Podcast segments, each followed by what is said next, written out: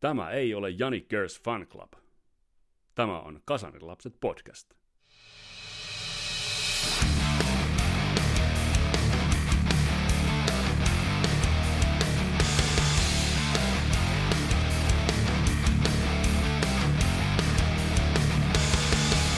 Tässä Kasarilapset podcastin jaksossa perehdytään bändiin nimeltä Q5 aluksi.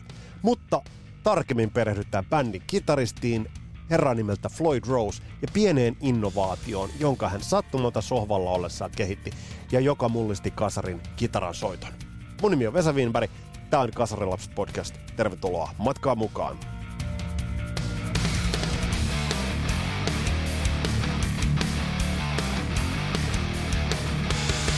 Yhteistyössä Teemu Aalto Music Productions, Skippers Amps ja lehmusroasteri.com. Pikkasen kun oli vähän niin kuin liipasin sormi herkkänä, kun tuosta painuu tuota nappia, josta tulee Panu Markkasen karismaattinen ääni. No, Ottakaa muuten Panun Weekend Football podcast lö- Tsekkaukseen löytyy muun muassa Suplasta, jos haluat perehtyä britti- ja eurooppalaisen futikseen, mutta brittifutikseen ennen kaikkea.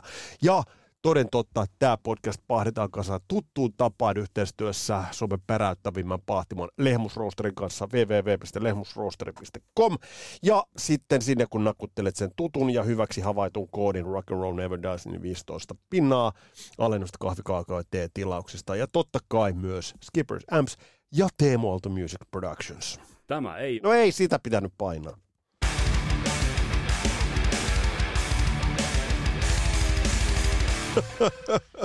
Hyvä. Lupaa helvetin hyvää. Täällä painellaan vääriä nappeja liukuhiinalta. On tullut muuten pikkasen uutta musaakin, vaikka toi Pate Mustajärven soolotuotanto nyt sinällään ei niin tähän meidän skooppiin menekään, niin totta kai tuli tsekattua toi uusi soolosinkku, mikä, mikä löytyy päästä pahasta nimeä kantaa. Ja kyllä mun on pakko sanoa, että siis okei, okay, on velttoa, on velttoa. Tämä on varmaan just sitä, mitä Pate tällä hetkellä haluaa, haluaa tehdäkin, mutta mut tämä on tämä mökkitie-soundi. Tiedättekö, ylikuvaillut lyriikat äh, yliarkisista asioista, jauhelihapaketin avaamisesta ja sellaisia niin kuin pikanokkeluuksia. Ja sitten mollivoittoisia äh, sointokiertoa ja, ja nyt oikeastaan tuntuu vähän, mä en edes tiedä, onko tässä ollut mökkitien porukat takana. Kaikki kunnia sille, mitä he ovat tehneet, mutta nyt alkaa tulla jo vähän korvista. Ei, ei, ei, ei, ei, ei, ei vittu mä en jaksa.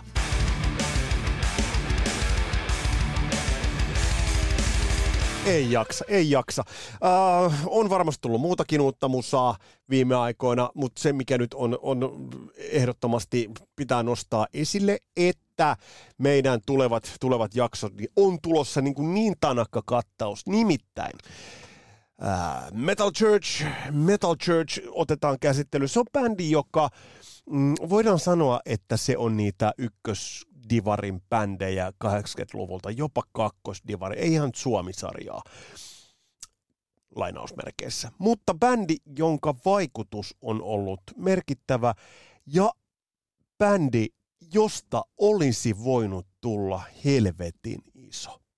Toivotetaan Christian Huovelinin kanssa käsittelyyn ja pohditaan vähän, että miksi siitä ei tullut sen merkittävämpää semminkin, kun bändin keskeiset levyt 80-luvulta olivat sekä ajoituksellisesti että laadullisesti sitä itseään, eli likipitään priimaa.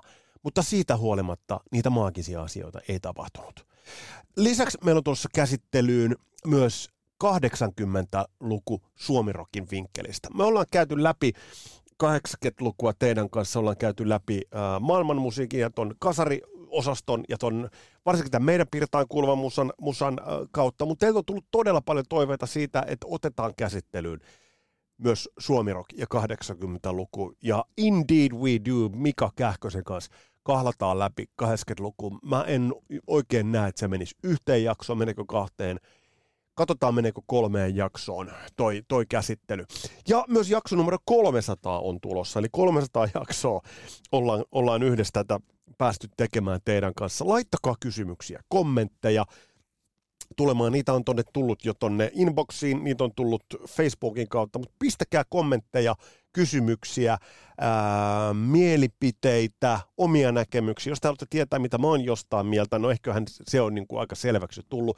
Mutta pistäkää kommentteja, mikä teille kolahtaa. Mä kun laitoin tuon postauksen, niin mulle sillä hetkellä kolahti todella kovasti kolahti kuuntelussa, kun pitkästä aikaa ajan kanssa junamatkalla kuuntelun Metallican Ride the Lightningin. Ja tajusin, että voi helvetti, miten hieno levy toi oli.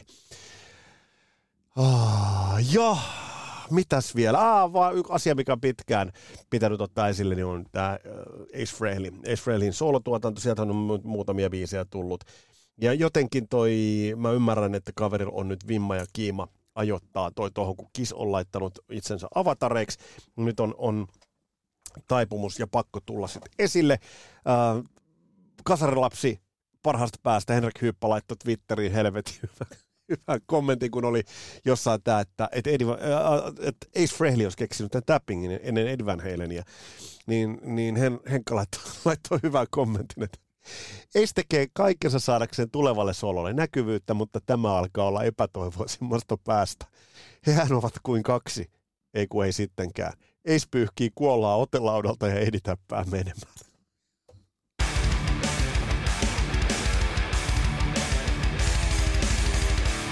Nyt on aika mennä itse asiaan, tämä alkaa rönsyilemään lupaavissa määrin. Toisaalta se on aina näissä jaksoissa ollut jos, jossakin määrin myös semmoinen varman laadun ja laaduttomuuden ja viihdyttävyyden, tai en mä tiedä, onko se kovin viihdyttävää, mutta kun lähtee, lähtee niin sanotusti lapasesta, niin se on hyvä juttu se.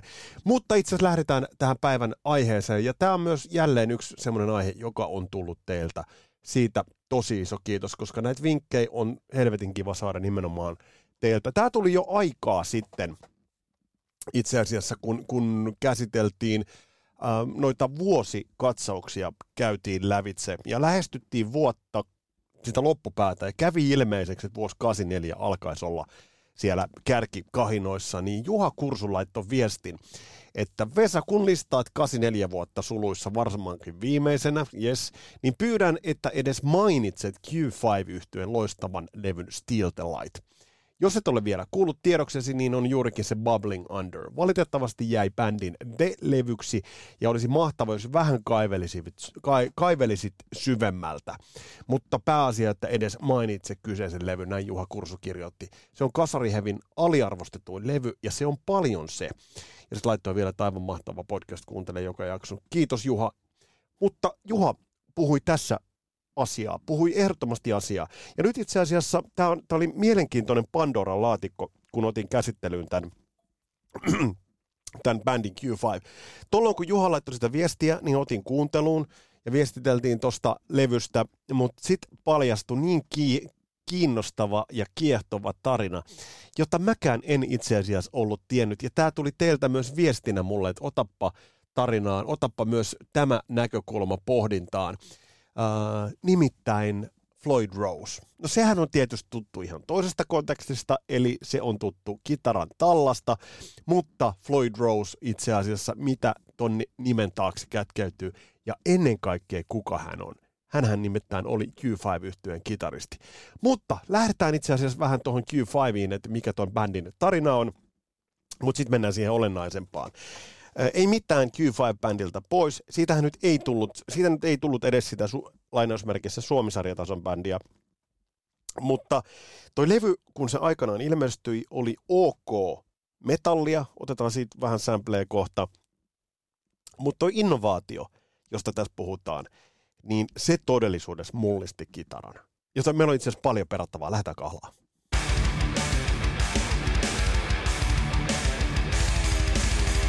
Tuossa todettua, Q5-yhtyeen Still the Light-levy itse asiassa mulle tuli tutuksi aikoinaan. Okei-lehdessä oli sellaisia levykatalogeja siellä jossain niin kuin taka, takasivulla, ja sit siellä oli niin kuin, se oli tämmöinen varmaan postimyyntikatalogi, jokohan siellä oli lopussa. Muistatteko te tätä Okei-lehteä lukeneet? Okei oli siitä hyvä, että vaikka niistä ruotsinkielisistä teksteistä ei ole hevon helvettiä, siinä on aina parhaat kuvat ja parhaat julisteet. Ja mä muistan, että siellä oli niinku näitä bändien levyjä, ja oliko niin, että siinä oli sitten niinku pienellä myös niinku levyn biisit tai jotain, mutta kuitenkin niitä levyjä oli sieltä. Ja totta kai kaikki tosta katsottiin niinku helvetin tarkasti. Ää, ja sieltä tuli esille Q5. ja Steal the Light. Ja muistan jo siitä pikku pikku miniatyyristä, että se kansi oli aivan niin kuin helvetin mauton. Ja mauton in, äh, niin kuin toden totta, tällä hetkellä kun sitä katsoo, niin siinä on maapallo, maapallon takaa kimmeltää tuommoinen valo, Q5 tuollaisena ihme kohofonttina, ja sitten siinä on joku ihmeellinen avaruusalus tai joku, jos on, jonka niin nokka on vääntynyt, ja Steal the Light. En, siis nyt menemättä tarkemmin, en siis kasarilaisten virallinen visuaalistihan on Pekka Hara, ja Pekka Hara muuten otetaan jossain tässä lähiaikoina jutulla. Meillä on Pekan kanssa paljon, paljon puhuttavaa. Teille tuli niin paljon kiitosta siitä jaksosta silloin ja kommentteja. Mutta tämä Steal the Light-levy, ei silloin soittanut mitään kelloa, eikä tätä silloin kuultu mistään. Ei ollut nettiä, ei ollut MTVtä ei varmaan siellä pyörinytkään. Mutta mikä tämä Q5 itse asiassa bändinä oli? No kuten tästä kuulette, niin tämä Steal the Light-levy öö, on nyt se, mistä tämä oikeastaan käsittely. Vuonna 84 ilmestynyt levy. Ja kuten tästäkin kuulette, niin sen aikaiseksi metalliksi mun on pakko sanoa hyvä soundista kamaa erittäin hyvä soundista kamaa. Mutta mikä itse asiassa tämä bändi oli? Uh, ja miksi tätä käsitellään? Tätä käsitellään sen takia, ja se on nyt tullut todettua, että, että bändin kitaristi Floyd Rose uh, nousi itse asiassa kokoaan suuremmaksi oman innovaationsa kautta. Mutta tämä bändi itse asiassa, mennään nyt vielä tähän Q5. Bändi perustettiin Seatlessa 83, ja tämä ensimmäinen levy ilmestyi tosiaan maagisena vuonna 1984. Kun tämä ilmestyi, niin ei tämä nyt mitään niin kuin isoa vallankumousta aiheuttanut.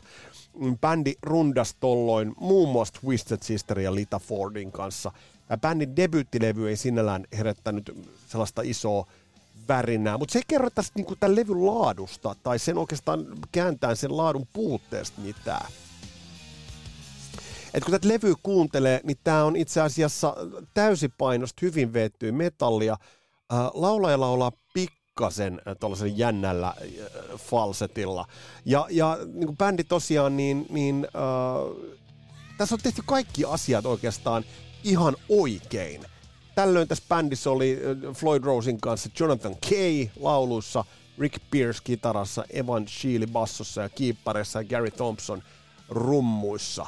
Ja tässä oli, niillä oli joku bändi nimeltä TKO oli aikaisemmin, eli olivat, olivat soittaneet.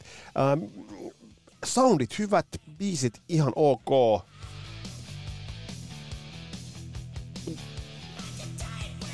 Mut jumalauta, jos mä tän silloin olisin saanut suuliskassa, niin kyllä tätä luukuteltu olisi. Et nyt tavallaan kun tätä kuuntelee, niin tulee mieleen, että miten, miten tästä ei tullut tän, tän isompaa. No, no. Uh, mutta ehkä ongelma tämän ajan uh, amerikkalaisbändille oli tyypillinen nyt muistetaan se, että sieltä on jo uh, Slayerit ja Metallicat alkanut puskemaan. Samaan aikaan tulee Antraxit, eli rässilähteet tulee, speed metal lähteet tulee. Nämä vetää vähän tämmöistä niin kuin vanhan liiton metallia, tällaista New Wave of British Heavy Metal-tyyppistä metallia. Tämä on vähän sama, mitä me tullaan käsittelemään sen Metal Churchin osalta. Pikkasen, pikkasen ää, sama. Tämä, tämä ei ole ihan hard rock, mutta sitten ei toisaalta myöskään ole Anthraxi tai Metallican äh, johdattamaa rässiä.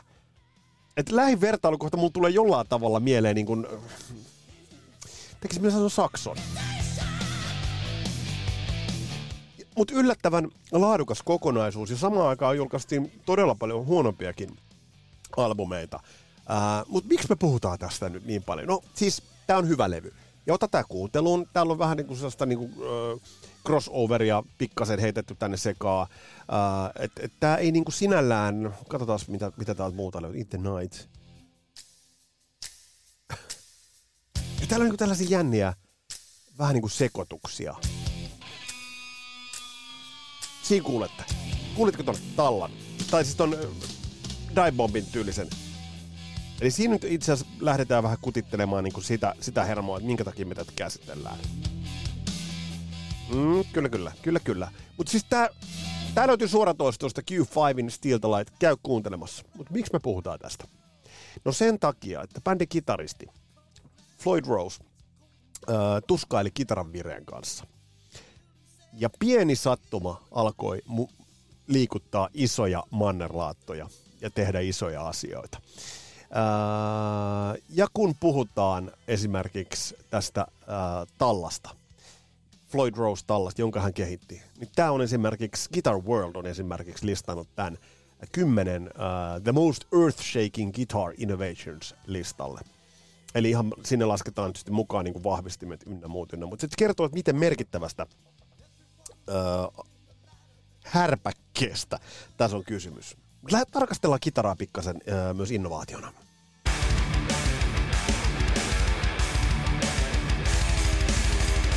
Sähkökitarahan on vähän niin kuin NHL on Amerikan isojen muiden ammattilaispalloilu kautta urheilusarjojen joukossa. Lajina nuorempi tai nuorsarjana nuorempi, vaikka siitä pauhataan paljon, niin silti nuori ei niin kehittynyt. Ja myös pitää muistaa, että sähkökitara, as we know, miettikääpä nyt sitä, että loppupeleissä miten ä, nuori innovaatio on kyse, kun me puhutaan sähkökitarasta. Noin, noin 70-vuotias, 75-vuotias.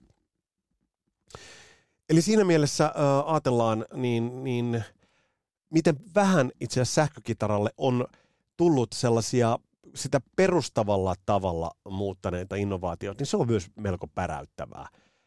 Ei paljon innovaatioita itse asiassa. Kehitys on ollut aika vähän, jos ajattelet, että edelleen soitellaan vaikka Lespauleilla tai Stratocastereilla.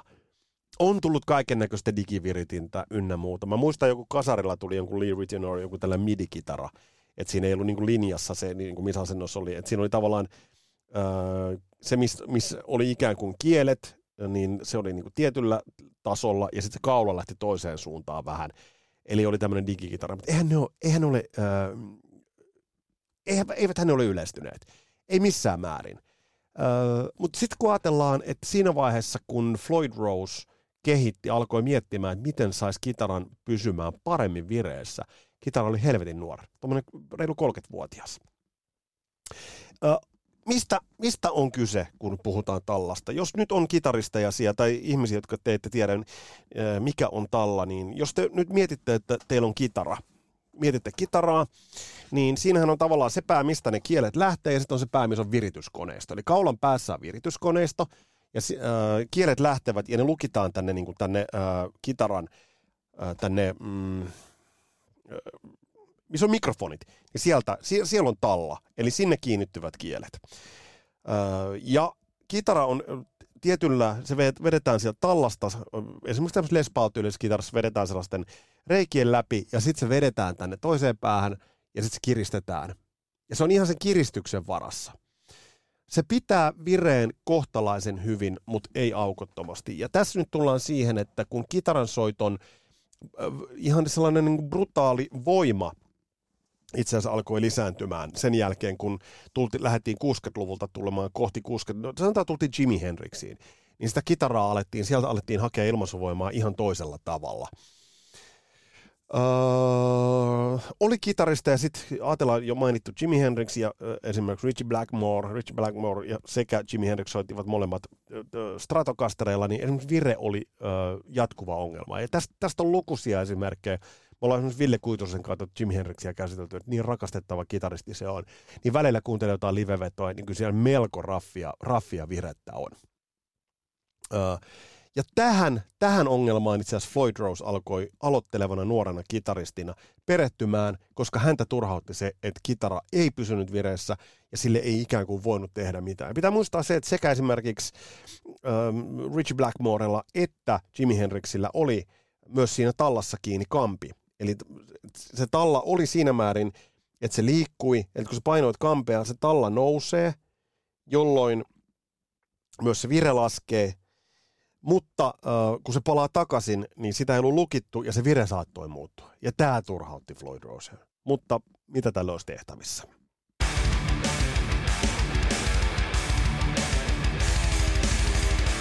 Floyd D. Rose oli aloitteleva kitaristi ja hän alkoi sitten tarkastella tarkemmin ja lähemmin kielen kiinnittymistä ja tot, tallan rakentumista. Hän ei ollut mikään enää ihan nuori kloppi, kun, kun itse asiassa hän oli 28-vuotias, kun alkoi kehittää sitä tuossa 70-luvun puolen välin jälkeen. Alkoi pohtia, että mitä tälle olisi tehtäis, tehtävissä. Ja elettiin vuotta 76. Floyd oli, soitti bändeissä, oli tosiaan, kuten sanoin, niin kova Jimi Hendrix ja Richie Blackmore fani ja halusi käyttää tätä vibrakampea. Uh, Mutta mut, mut sitten se oli tosi nirso sen vireen kanssa. Ja tiedän, mä tiedän, että se on helvetin turhauttavaa, että kun sä, että sulla on sellainen kitara, että sä kampea ja se ei pysy vireessä, niin sitä ei tee edes mieli käyttää. Miten, miten sitten lähti, lähti ratkaisemaan tätä, niin lähti sitä aika nokkelalla kikalla, että lähti yrittämään ensin kielen rasvaamista öljyllä, että ne luistaisivat siitä vähän niin kuin livakkaammin tallan yli ja satulan yli livahtaisivat. Ää, yritti myös vähempiä kierroksia sen viritystapin ympärillä, mutta taas kun se kieli alkoi luistaa, niin sitten sit se vaan luistaa. Tämän huomasi myös Floyd. No mitä sitten ensimmäisenä yritti, niin esimerkiksi Stratocasterissa, kun se talla menee läpi sen kitaran, niin yritti, yritti sieltä vähän ja sitten löystää ruuveja tallasta, jolloin se talla nousee ylöspäin. Että se vähän niin kuin tavallaan siihen tulisi niin kuin enemmän liikkuvuutta, mutta ei tämäkään parantanut sitä virettä. Mutta sitten tulee se hauska juttu, että itse asiassa muistakaa, että katsokaa telkkaria.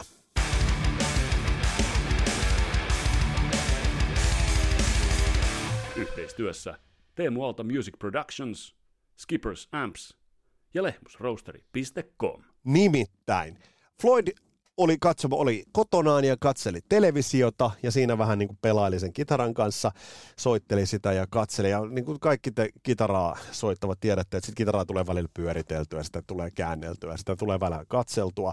Ja yhtäkkiä se sitten, niin kuin, kuten itse sanoin, musta tämä termi on hyvä, I was noodling around, ja sitten alkoi tarkastella sitä tarraa, tallaa lähemmin. Ja soitti sitten Stratolla siis siinä sohvalla, kun katteli töllöä. Sitten se kertoi, että löytyy, löytyy tosi vähän tarinaa löytyy siitä. Ja Floyd on itse asiassa ottaen huomioon, että mitä hän on keksinyt. Ja hänestä löytyy todella niin kuin niukasti tietoa ja, tai haastatteluita.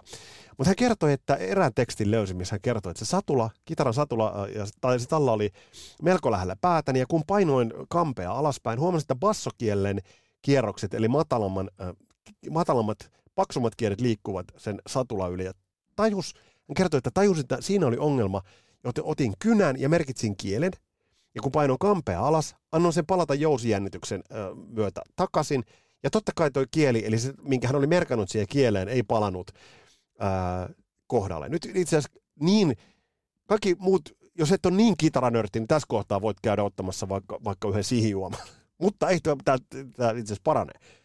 Öö, ja jos kieli ei palannut takaisin, niin sitten pää, päätteli, että jos kitka on ongelma, vasta, hän mietti, että vastaus oli poistaa se kokonaan. Siis jos ei kitkaa, ei ole myöskään liikettä. No, liimahan on ratkaisu kaikkeen. Sitten se otti vähän liimaa, kertoi vielä, että se oli crazy glue, liimasi sen kielen, sen jälkeen kun se oli viritetty ja sitten painoi hitaasti alas, ja totta kai se toimi hetken, kunnes se liima petti. Eli se lukitsi sen kielen. Kun tajus sen, että jos se lukitsee sen kielen, niin se ei pääsekään liikkumaan. Se on laittu liimalla sen kiinni. Silloin se tajus, että sehän kannattaa lukita sinne. Boom! Tästä se ajatus tuli. Öö, ja kuten itse kommentoi, sanoi, että kaikki tämä tuntuu siltä, että kuka tahansa voisi tehdä tämän. Uh, mutta tämä on just hyvä esimerkki siitä, että miten tällaiset innovaatiot on itse asiassa hyvin lähellä, mutta hyvin kaukana. No, sitten hän alkoi viemään sitä eteenpäin. Ja hänellä oli semmoinen kivipora, jota se käytti jonkun kivien ja äh, kor, niin kuin, teki koruja. Äh, ja sitten se alkoi tehdä sellaisia pieniä metallisia äh, puristimia, äh, joilla se lukitsi ne kielet sinne virityskoneiston luokse. Ja sitten alkoi askarella sen tallanpään kanssa, että se alkoi sinne porosreikiä ja se sai sen tallan käyttäytymään eri tavalla. Mutta se ei pitänyt. Mutta se huomasi, että nyt ollaan menossa niinku kohti oikeaa suuntaa. Uh, mutta se tarvii vahvemman siitä tallasta, että se pitäisi ne, ne kielet paikallaan. No sitten se teetti jollain konepajalla 600 dollarilla, lainas rahat vanhemmilta, ja se alkoi toimia jo aika hyvin. Mutta sitten se meni itse niin metallityöstön pariin ja metallin karkasun pariin, koska kielet kun hiulaavat jatkuvasti sitä niin tallaa edestakaisin, niin ne kuluttavat sitä. Eli se alkoi pikkuhiljaa tätä viemään eteenpäin. Kehitti, työsti, mutta sitten tulee tämä mielenkiintoinen tarina, ja ottaen huomioon, että tämä on huikeaa tuotekehittelyä. Miettikää, että siis tällaista soittaja lähtee askartelua. Kaveri pikkuhiljaa askartelee tällaista niin kuin tallaa pala palalta ja se alkaa valmista, val, valmistumaan. Sitten Floyd sai valmiiksi sellaisen version, mitä se itse pitää ensimmäisenä versiona. Siitä, mitä me tiedetään, että se on kaksi, kaksi, kaksinkertaisesti lukittava tallajärjestelmä. Eli siellä on se, siellä missä on ne viritystapit, se lukitaan sieltä, ja se myös lukitaan sitten sieltä tallan päästä. Eli se kieli on lukittu, jolloin kun sä painat se tallan alas, Eli kieli löystyy ja palaa, niin se palaa samaan kohtaan. Mutta mikä räjäytti pankin? Eräs nuori kaveri Pasadeenasta kuuli, että, tai eräs nuori kaveri Pasadeenasta etsi itse asiassa ongelmaa samaan asiaan ja siihen, että, että kitara pysyisi vireessä. Mutta kuka mahtoi olla? Tämä ei ole Jani Gers Fan Club. Tämä on Kasarin lapset podcast. Ja hänhän nimittäin ää, olisi se henkilö, joka räjäyttäisi tässä kohtaa pankkia. Maine itse asiassa lähti leviämään nopeasti. Ää, ja tämä kitara, ensimmäinen kitara, johon oli laitettu tämä ensimmäinen prototyyppi tästä ää, tallasta, päättyy muun muassa erä, eräälle tällaiselle Jimi Hendrix-imitaattorille, joka piti siitä todella paljon. Mutta mikä tärkeämpää, niin Boogie Buddies, vittu mikä nimi, pajalla työskenteli tämmöinen kaveri kuin Lynn, Lynn Ensworth, joka äh, tiesi, että eräs nuori kitaristi Pasadeenasta tuskaili myös tämän vire-ongelman parissa. Ja Lin oli kustomoimassa parhaillaan kitaraa Eddie Van Halenille. Ja Eddie kun kuuli, että tällainen talla oli rakenteella, niin kiinnostui siitä ja oli todella kiinnostunut tästä. Ja se versio, tämä on musta huikea, se versio Floikasta, Floyd Roseista, Floikka niin kuin kavereiden kesken, joka Edin kitaraan asennettiin, niin oli vasta neljäs evoluutioversio Floyd Roseista, eli vahvasti kehitysversio.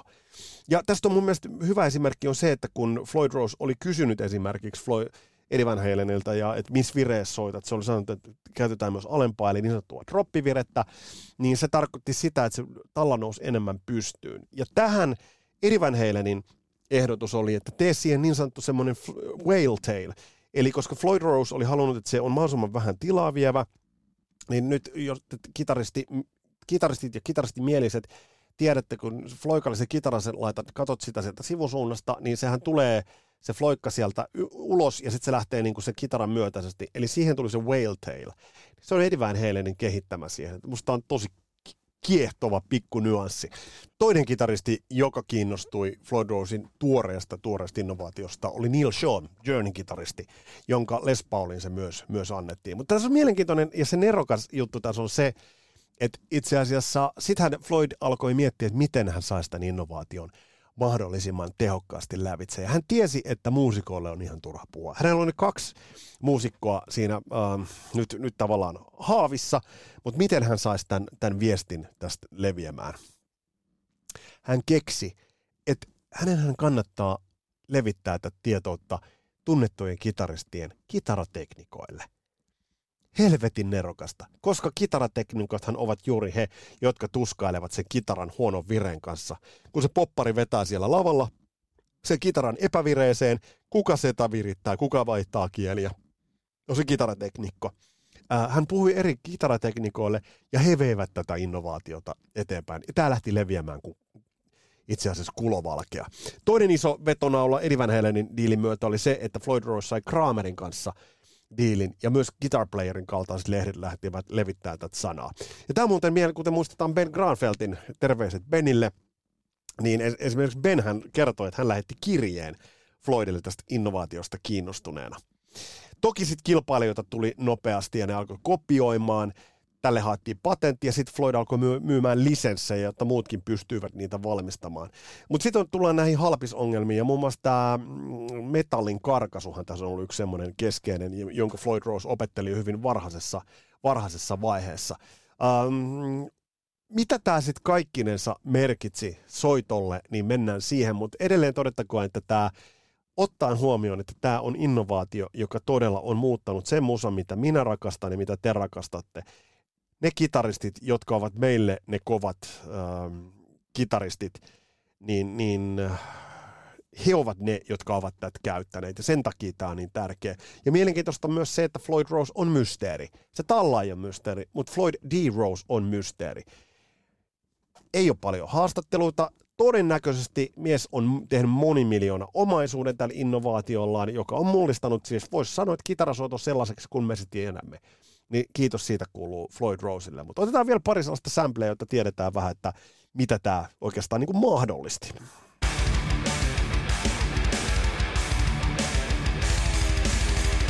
Yritin tuossa teille etsiä sellaisia, sellaista sampleja, mikä hyvin kuvaa sen, että mitä toi floikka itse soittoon tuo. Mutta itse asiassa se on niin sisäänrakennettu tuohon kitaran soittoon, että, että oikeastaan sitä on vaikea, vaikea edes niinku sellaista the sampleja löytää.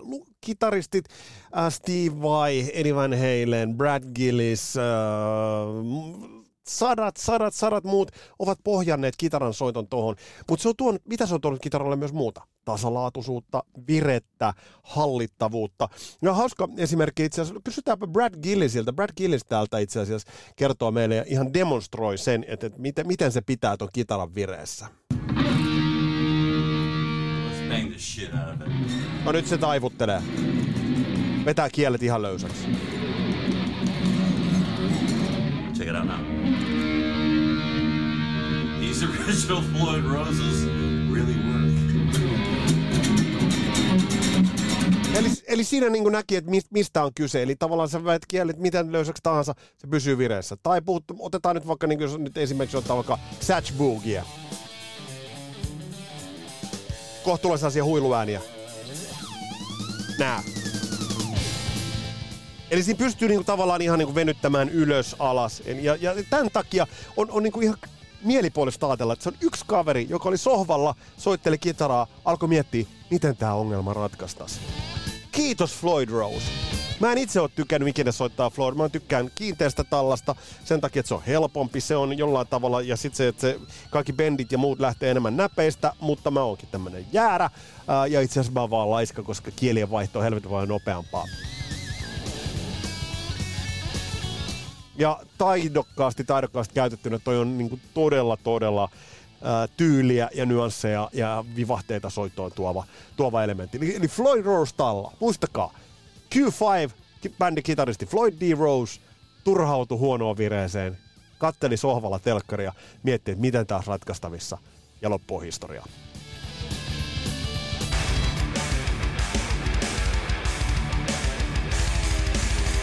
Tässä oli tämänkertainen Kasarilapset podcastin jakso. Tämä oli tarinamuotoa, tämä oli yksi kiehtovia Kasarin tarinoita ja kiitos vielä, vielä kommentista, kiitos vielä lähtökohdasta Juha Kursulle ja kumppaneille, jotka laitoitte Q5sta viestiä, koska tähän oikeastaan tähän kietoutui todella kiehtova tarina ja oikeastaan todella sellainen, sellainen tarina, joka ansaitsi tulla kerrotuksi, koska näin pienestä lähtevät ne suuret innovaatiot. Näin pienestä ja, ja nimenomaan niin, että, että asia ei, ei välttämättä ole tiedossa, asia ei ole millään tavalla sellainen, että, että, että se, kaikki haluavat sen ratkaista, mutta sitten se yhtäkkiä ratkaistaankin itse asiassa sattuman kautta. Ja myös Juha Liimatta laittoi tästä, tästä viestiä. Ää, ää, kiitokset siitä. Eli tämä on tullut teiltä parinkin, parinkin vinkin kautta. Kiitokset viestistä. Ja laittakaa myös kommentteja tulemaan, jaksoehdotuksia ynnä muuta, et cetera, et cetera, kyllä te tiedätte. Tässä oli tämänkertainen Kasarilapset jakso, tulossa Suomirokkia, tulossa 300 jakso, tulossa Metal Churchia, tulossa liveilta ja tulossa liveillan vieras. Arvatkaa, kuka sinne myös tulee. Sami Elvana. Eli 10.4. Espoon kannusali, Children Bottom spesiaali. Siellä nähdään. Mun nimi on Vesa tää on Kasarilapset, palataan astialle. Moro!